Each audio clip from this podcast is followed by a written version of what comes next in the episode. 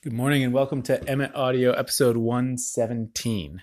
Um, I actually never say this at the beginning of my episodes, but if you enjoy what I do, please tell a friend. Um, I don't do a lot of promoting of this podcast on other channels on Instagram or other things. Um, but uh, if you feel like it would be useful to somebody, please tell them. Um, I don't think that leaving a rating or a comment is really what's helpful. I think it's more direct word of mouth. Um, so if you know somebody in the spoon carving community or another maker, um, or really just anyone who might enjoy this, um, let them know that it exists because uh, that's the way it's going to grow. Thanks for listening. This is a wooden spoon geek out in which I'm going to talk about mouthfeel. now, um, mouthfeel is this idea of how does a wooden spoon, wooden eating spoon, feel in your mouth. And I'm going to say something radical, which is when you're carving a wooden spoon, the only way that you know how it's going to feel in your mouth is by putting it in your mouth. And this sounds radical because I've had so many people say, Ew, you put a spoon you're carving in your mouth and you sell it to somebody? Well, yes. In part because I'm almost always going to carve off the part that was actually in my mouth. And in part because that's the only way you can really know what it's going to be like. I've had spoons where I thought, oh, this is like the best. Like, look at this finish. It's clean. It's perfect. And I put it in my mouth and I realize that there's too much pronounced lip on the sides, or there's a bump in the middle, or there's, I didn't quite get the feel on the bottom the way I should. And I've come to realize, you know, for a cooking spoon, it's totally fine to just use your fingers it doesn't matter. With an eating spoon, the amount of feedback you get from actually putting it in your mouth is the critical component. And if you are carving spoons and you're not testing them as you're carving them, then you're just not going to get them as good as you otherwise would. I don't know what else to say. Um, so the way I do it, breaking it down, is when I am carving the bowl, I have usually left the back of the bowl relatively thick. And that means that I it's insurance policy against the bowl going too deep.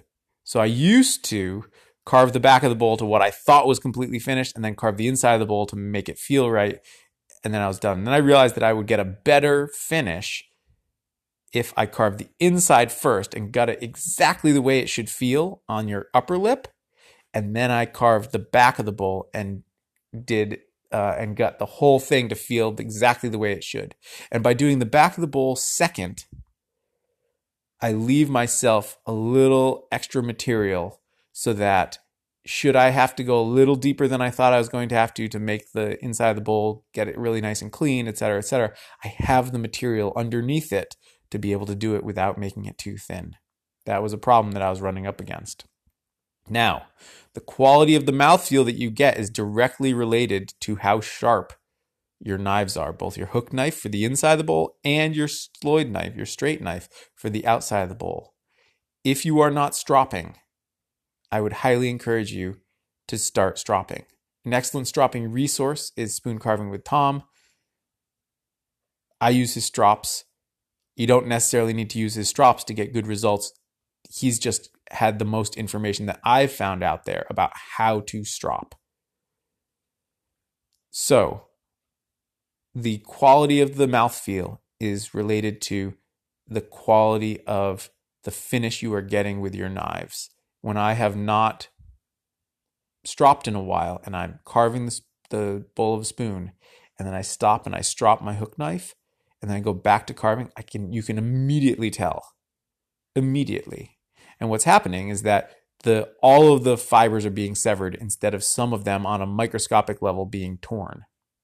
The quality of mouthfeel is also related to how dry the wood is, in that when the wood is drier, you have a greater percentage of them being cut instead of torn on a microscopic level. So if you're carving wood that's super wet, you have to let it dry. If, like me, you're carving wood that's only somewhat wet, then it will probably dry enough so that you get a good mouthfeel before you you know as uh, as you're carving it will dry out enough that you will get a good enough mouthfeel as always mouthfeel also comes down to things like microchamfers and geometry so acquainting yourself with how you want the bowl to feel in your mouth. For instance, um, I have found that it is important to have micro chamfers on the inside and outside edges of the rim, and to have the rim, when you look at the rim from the side, to have the rim not be straight across, but to have it have a, a just a gentle swoop, super gentle, almost like the kind of swoop you would get if you flexed a ruler, right? Like we're not talking like drooping a string, we're talking like flex a plastic ruler and the amount of flex that you can flex a plastic ruler without it breaking that's how much swoop you should put in the side of the rim to get it to slide out of your mouth. If you don't have that flex in the rim, that swoop in the rim, when you pull the spoon out of your mouth, you will feel it lift up your lip on either side, right about where your um, canine teeth are.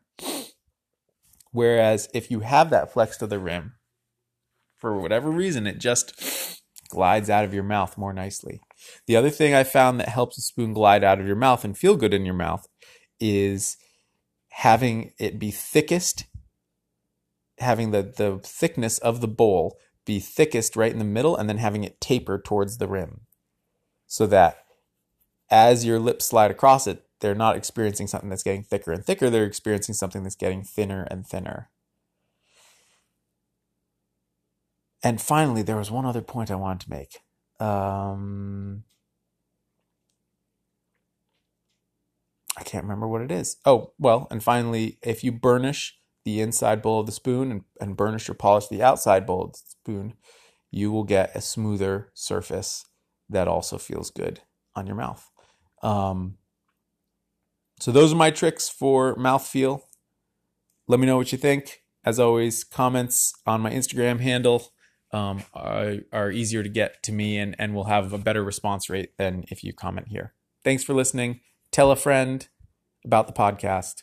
I'll talk to you guys tomorrow.